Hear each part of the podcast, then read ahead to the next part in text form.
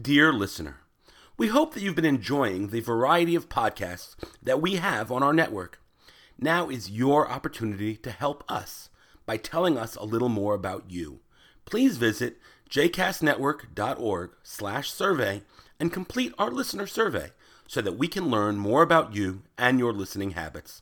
Again, please visit jcastnetwork.org/survey. Thanks so much. You are listening to 2 Minutes of Torah with Rabbi Danny, a JCast Network podcast. For more information about Rabbi Danny, please visit rabbidanny.com. For more information about other JCast Network podcasts and blogs, please visit jcastnetwork.org. Shalom, and welcome to Two Minutes of Torah. Parashat Tzav, Empowered to Succeed. In our world, we often focus on there being a leader, a single solitary person at the very top, rather than there being a team or maybe a duo of people leading the way. In many ways, British society, with the Queen as head of state and the Prime Minister as the political leader, has one of those situations where power is in some ways shared. While the Queen is primarily symbolic, she does perform an important function in approving of the choice of Prime Minister, inviting him or her to form a government, and sharing power, officially at least, with the person in that role. In our Torah, the leader of the Israelite community has clearly been Moses. He is the one who came to take them out of Egypt and led them from slavery to freedom, to Mount Sinai, to enter into God's covenant, and to journey towards the promised land. Along the way, Aaron has served essentially as the number two. But one might question what power did Aaron really have, and was he really empowered to be one of the leaders of the people, especially after the incident of the golden calf? This week, in an important moment for the people, Moses brings Aaron to the fore and empowers him to be a leader.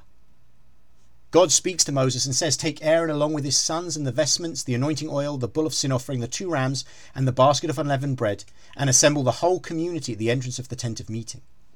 This was to be a moment that the entire Israelite community would witness Moses sharing power and responsibility with Aaron. And then, after Moses brings Aaron and his sons forward, the first thing is he washes them with water. In this moment, with Moses washing Aaron, there is almost a sense of deference from Moses to Aaron. And in this way, implicit is the message that if Moses treats Aaron in this way, then surely the rest of the Israelite community should also treat him in a similar and like manner. Moses then dressed him in all of the special clothing that went with the role of being the high priest, and finally used the anointing oil not just to anoint the tabernacle and everything that was in it, but also using it to anoint Aaron as the high priest.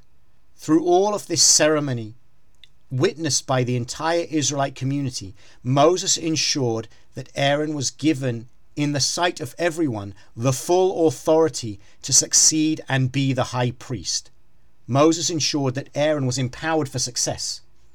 How often in our world do we see people sharing power begrudgingly, with almost a sense of not wanting to give up the power or the responsibility to another person? Moses set a different example, and in so doing, he ensured that moving forward, Aaron would be set up for success, and so too would the Israelite community, with both Moses and Aaron at their helm. Shabbat Shalom.